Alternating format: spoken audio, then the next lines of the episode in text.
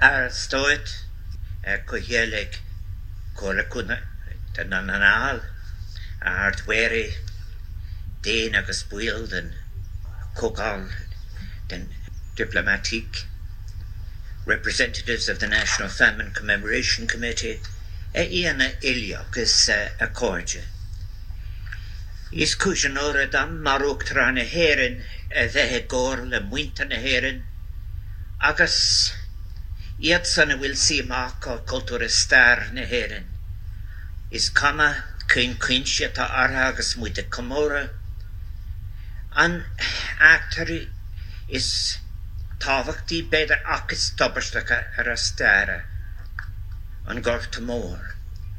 Tá mé de tot kun cuiimhna selt a basana, agus strachas na líine caiile gur ina tréh se tragódaí, a leaga gur muintre na héan ar cuirtir Jede lééissúle in a mask gon gorta mór. It is my honor and privilege as President of Ireland to join with fellow Irish people, friends of Ireland, and those with an interest in Ireland and its history, wherever they may be and in whatever circumstances, as we mark the cataclysmic events from our past, and in particular that we'll call the lives, deaths, and suffering of all those individuals who perished during that tragic event imposed on Irish people that we refer to as an Gorta Mór, the Great Hunger, the Irish Famine. Today, designated as it is National Famine Commemoration Day, is one of the most important days for commemoration in Ireland, in my view.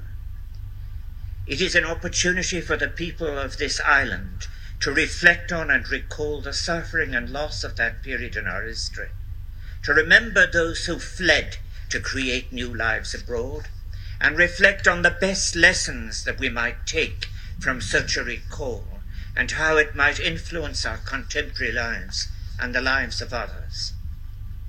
The salient facts are known.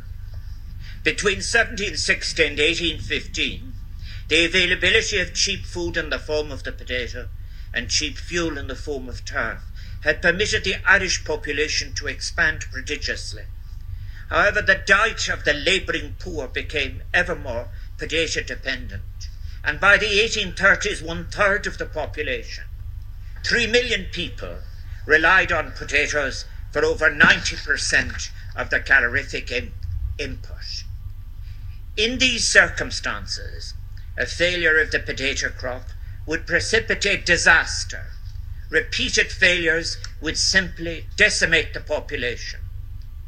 The unprecedented attack of Phytophthora infestans destroyed one third of the crop in 1845, three quarters in 1846 and 47, and one third in 1848.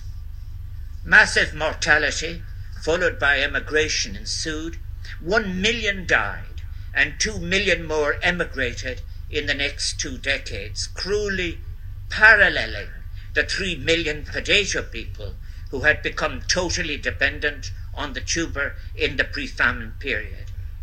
These deaths were disproportionately concentrated in the south and west of Ireland and among the poorest people. This is the third time the state commemoration has taken place in Ulster and may I say how pleased I am to be here today in Milford.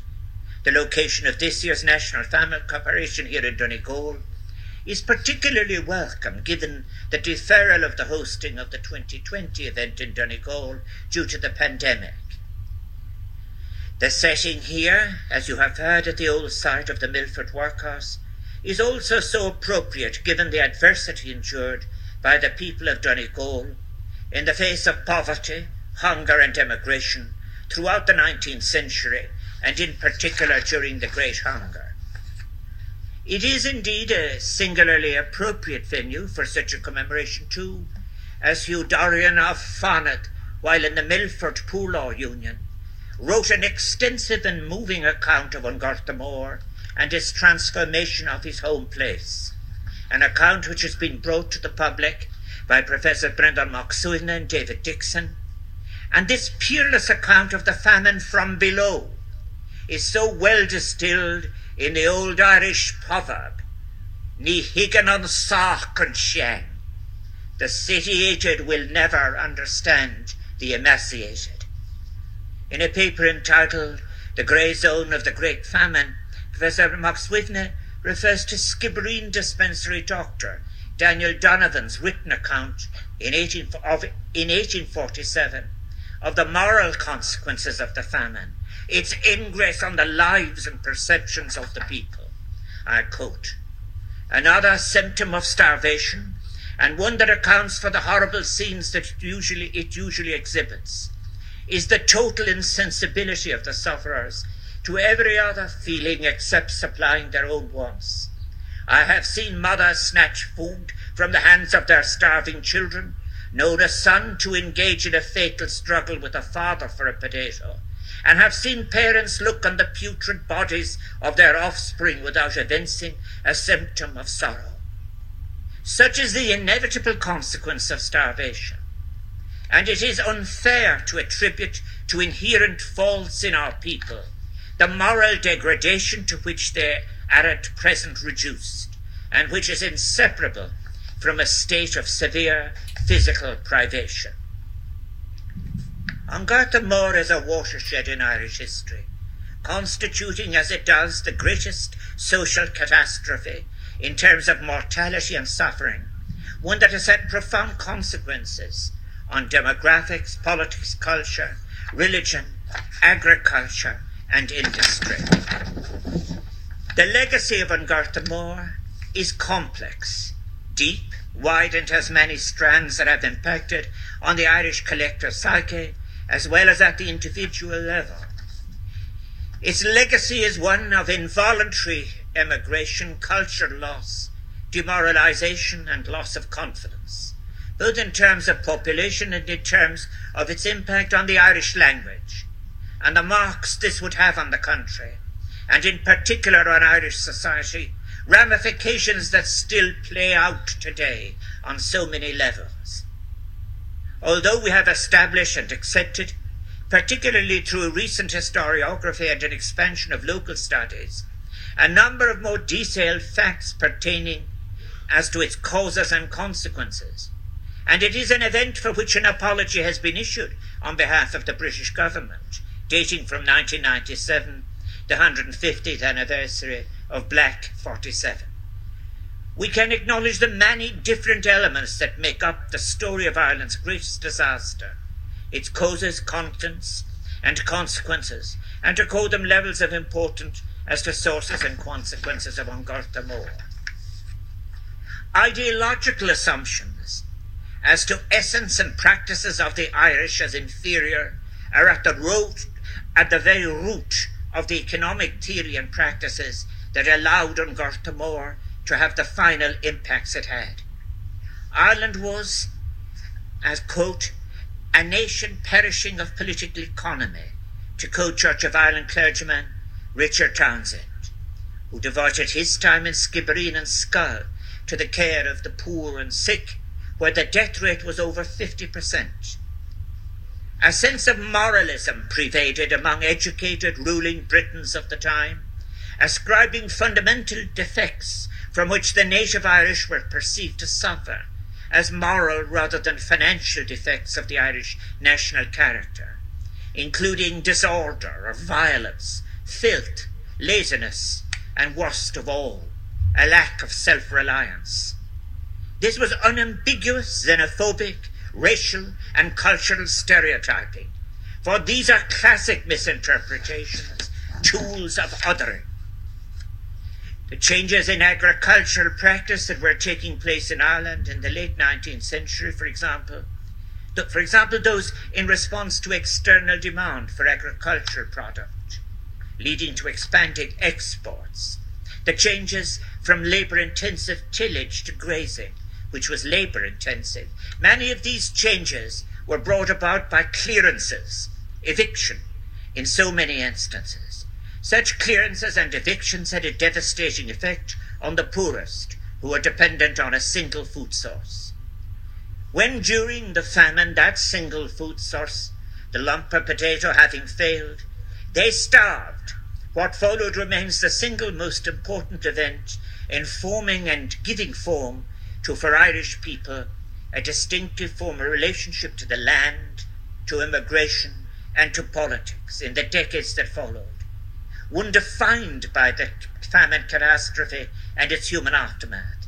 For the Irish people who survived, the determination to survive, whether at home or abroad, was endured at a terrible cost. The role of laissez faire economics must be not only included but indeed forefronted in any description as to the causes of An Gorta Mór. Crucially, in response to an escalating loss of life, Britain could have prohibited the export of grain from Ireland, especially during the winter of 1846 7, and early in the following spring when there was little food in the country. Even in the brief period when meal was imported, the government could have taken steps to ensure that this imported food was distributed to those in greatest need. The government could have continued its soup kitchen scheme for a longer time, which was allowed only to be effective for just six months, from March to September 1847, despite it being relied on for providing food for up to three million people and proving to be both effective and inexpensive. The decision by government to end it prematurely was again a policy of non interventionism, supporting the Whigs' belief as to how government and society should function. Daniel O'Connell visited the building where I now live, known now as Áras an then the Vice Regal Lodge, to plead with the Viceroy to stop the export of grain. The Nationalist Freeman's Journal, reporting that the delegation had been received very coldly, stated that Lord Heytesbury's attitude to the Irish poor could be summed up by the phrase they may starve.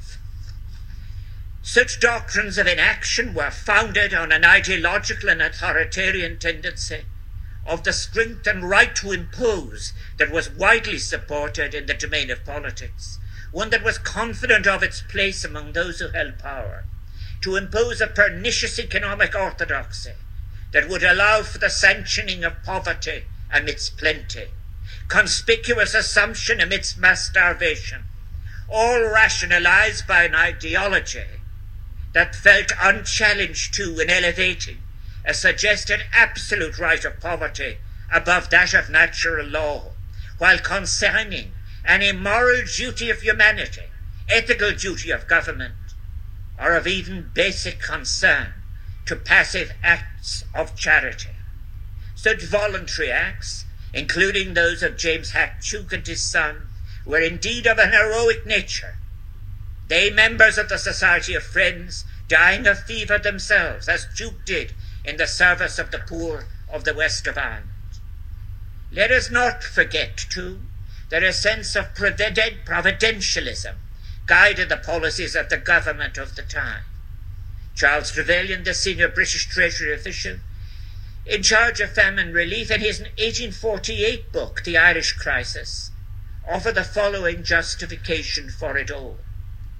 With the direct stroke of an all wise and all merciful providence, the sharp but effectual remedy by which the cure is likely to be effected, one which lays bare the deep and inveterate root of social evil. God grant that the generation to which this great opportunity has been offered may rightly perform its part.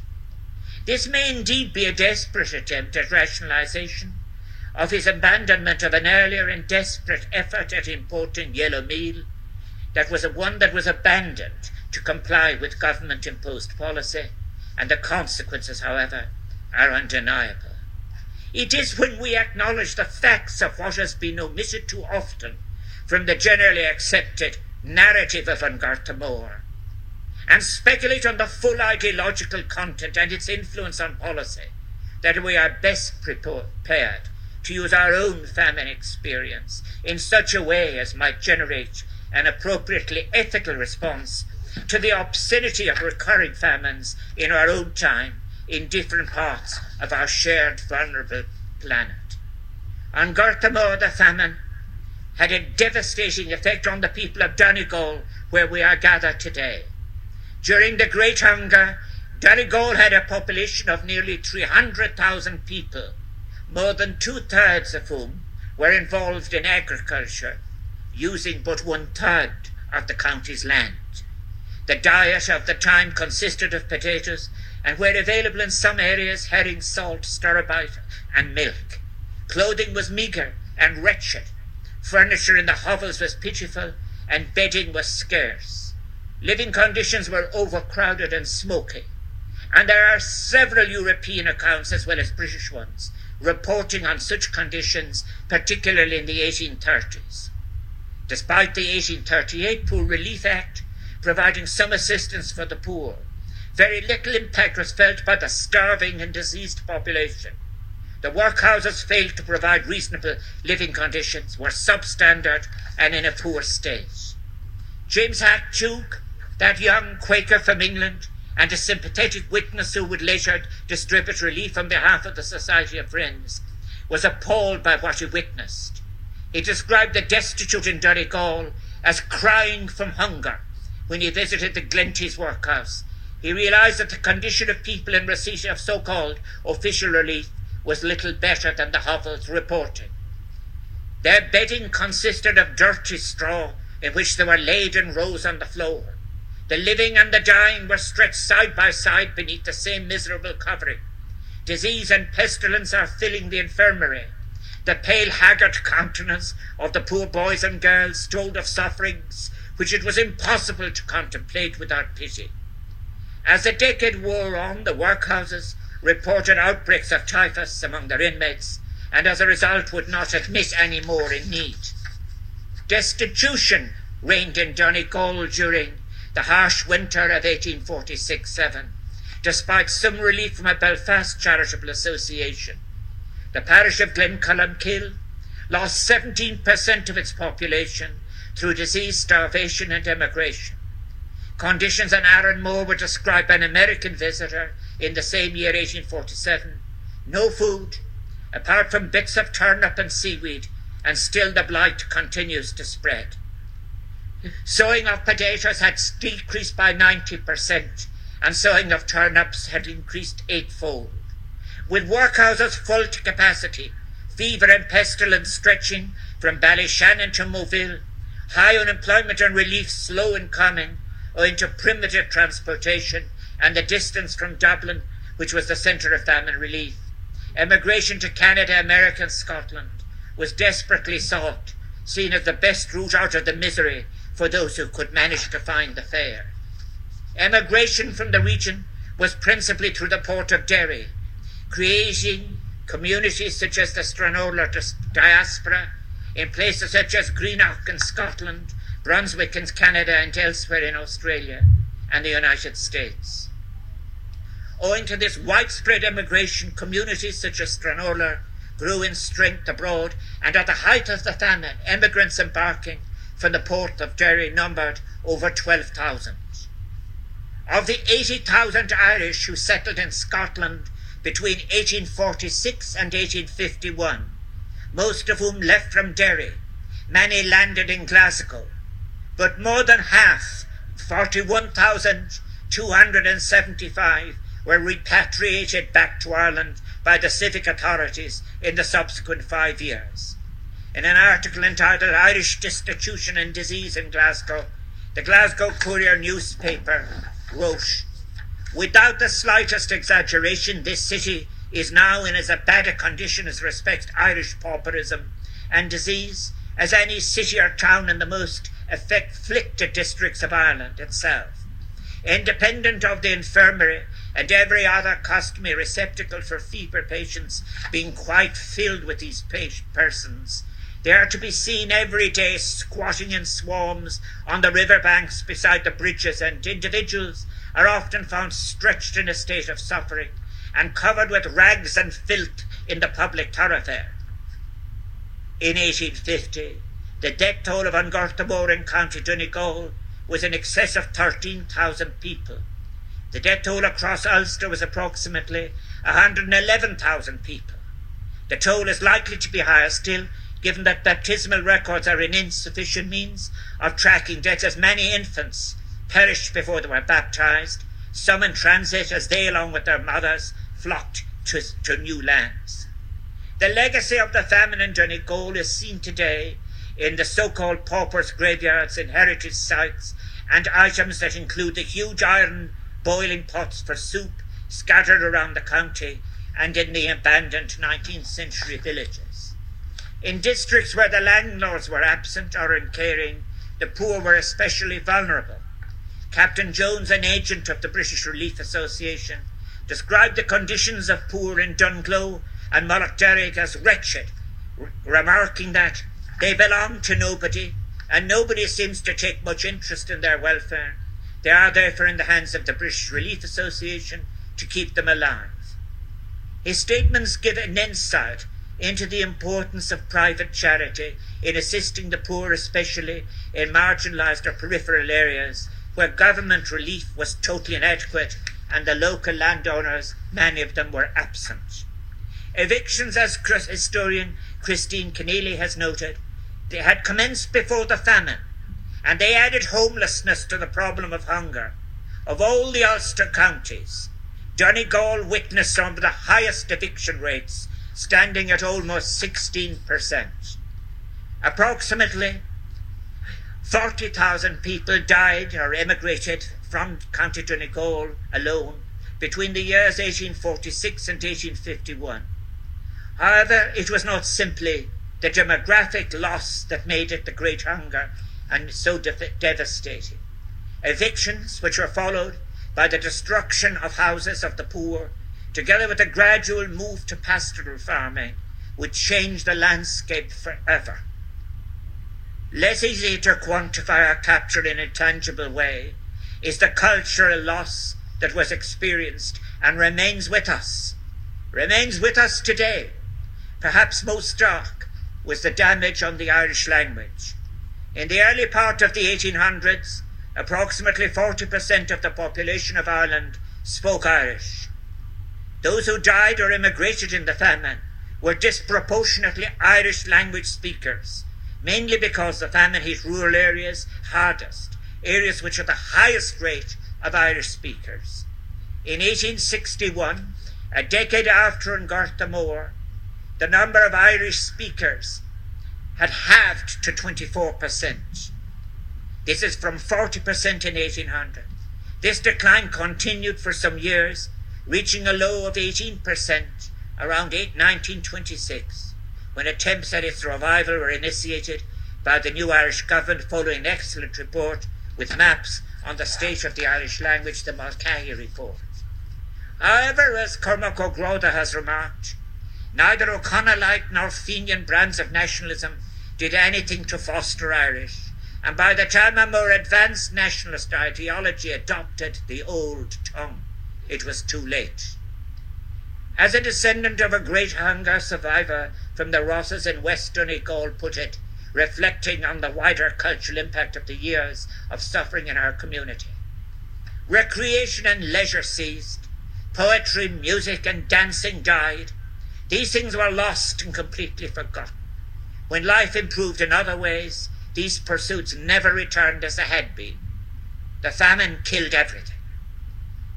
An Gorta forced the people to abandon many of the informing cultural and collective impacts from their past, both physically and culturally. It permeated all aspects of life, as Desmond Egan's poem puts it so well. The stink of famine hangs in the bushes still, in the sad Celtic hedges. You can catch it down the line of our landscape, get its taste on every meal. Listen, there is famine in our music, famine behind our faces. It is only a field away, has made us all immigrants guilty for having survived, has separated us from language, cut us from our culture, built blocks around belief, left us on our own, ashamed to be seen, walking out beauty so honoured by our ancestors. One of the most obvious and devastating effects of the famine was emigration. Although the famine itself resulted in about one million deaths, the resultant post-famine emigration caused the population to drop by a further three million. About one million of these are estimated to have emigrated in the immediate famine period, with the depression that followed continuing the decline until the second half of the 20th century. These immigrants largely ended up in North America, with some in Australia and in Britain. Census data show that between 1845 and 1855, 1.5 million people left for good. In 1845, emigration was at the pre-famine rate of 50,000 per year. In 1846, some 100,000 left, and emigration peaked in 1847 when 250,000 left. Over the next five years, average, the average figure was 200,000 per year before the numbers began to decline. By 1855, the rate was down to 70,000 per year. In the period of the famine decade, 1841 to 1850, when 1.3 million people emigrated overseas, of these 70% went to the United States, 28% to Canada, and 2% to Australia. Most people paid their own fares to make the trip, although perhaps a small number had their fares paid by their landlords. The cheapest fare was to Canada, priced around 55 shillings on what was the most dangerous route, with poor vessels and seamanship, resulting in the highest losses at sea. A fare to the United States cost between 70 and 100 shillings, depending on the ticket class. With many of the emigrants suffering from fever, coupled with the cramped and insanitary conditions on board, disease was rampant.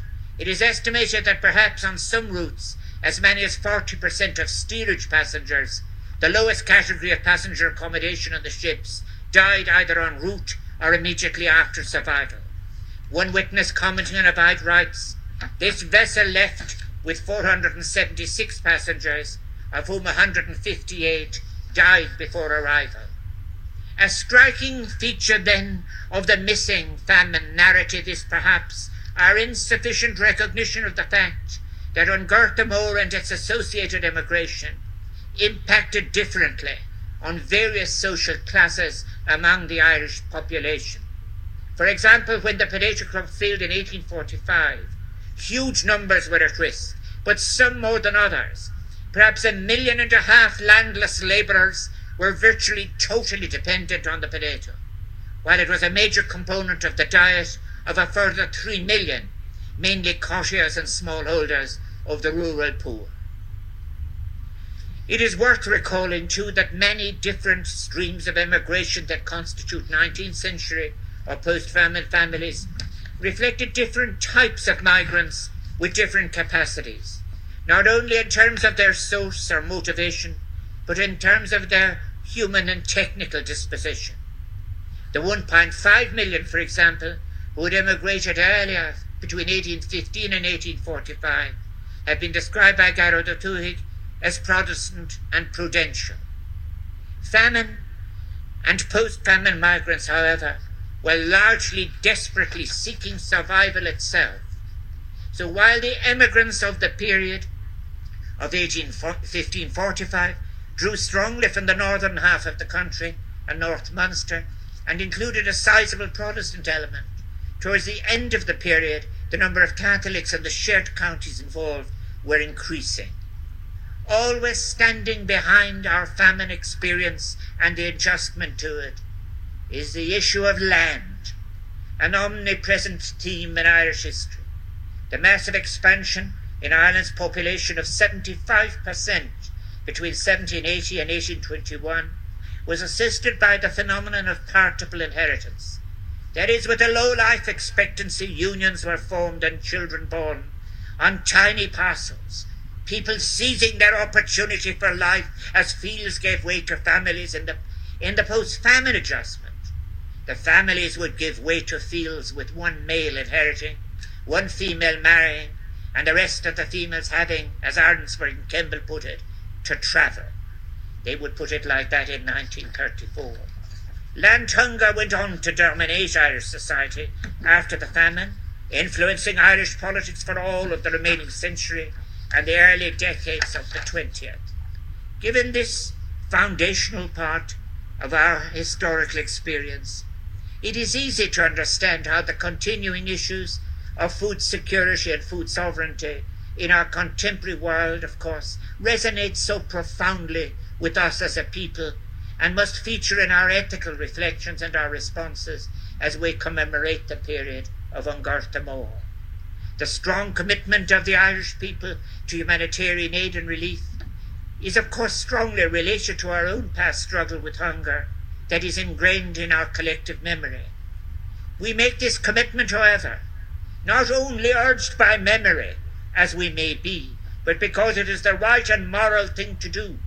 It is an example of the Irishness we wish to be known by, one grounded in decency, ethical principles, and taking our share of global responsibility.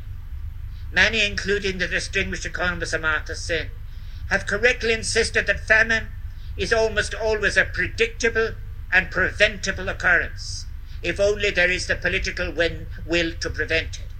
Yet we live at a time that still allows extreme hunger and famine to exist.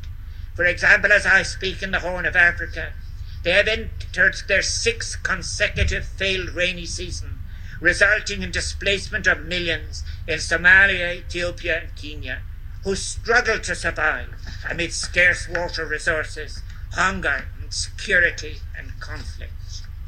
The dependence on the potato, a staple in the 19th century Irish diet, has been replicated too in contemporary African experience, where entire populations are perilously reliant on three food staples wheat, rice, and maize, and these are imported to a dangerous level of dependency and subject to speculation on the markets. Such dependency with a range of local food sources being threatened by the consequences of climate change to which they have not contributed, has contributed to mass hunger and starvation. Earlier this year, I travelled to Senegal to address the second African Food Security Conference. I highlighted there that there is an urgent need to tackle hunger in Africa through proper security in the basic necessities of life. I spoke of the importance of delivering universal basic services and creating a lasting, sustainable future built on security in its most inclusive sense, its most important sense, one grounded on our food security informed by indigenous wisdom. We have a moral and ethical responsibility to support our global family in dire need, to help with sustainable solutions to ending all famines wherever they occur on our shared vulnerable planet, and to provide a decisive response to climate change, which itself is leading to an increased incidence of famines globally. Failure to act to prevent famines worldwide does not merely make an echo. It repeats and merely replicates the doctrines of inaction, moralism, and laissez faire policies that precipitated the Irish famine. They contribute to mass displacement, such as that which we now see in Africa. Our experience of migration, too, has parallels that are contemporary in the five years between 2018 and today as I speak. According to a recent report by Caminando Fronteras, 11,286 people died trying to enter Spanish territory from Africa, almost all of them at sea, and this excludes the many who die before it make it to the coast. The United Nations Migration Institute believes two people die in the Sahara for every one who drowns at sea. The parallels with An Gorta Mór and the mass displacement it caused 175 years ago must not be lost on us. We have a moral duty and a great opportunity to continue to honour our commitments to those vulnerable and displaced who seek asylum and refuge in our shores. Agreeny Core, as we mark An Gorta Mór, that horrific period of starvation and disease in Ireland from 1845 to 1852, that constitutes the country's greatest social disaster, a defining calamity that became part of the long story of betrayal and exploitation as part of a powerful empire, and which led to the growing involvement in Ireland, the movement in Ireland for land reform, and independence from the United Kingdom. Let us do so within the prism of an ethical recall, in a manner that enables such a healing, that leads to action today and to a concern for the lives of others. An Gorta Mór must be acknowledged and in a lasting way.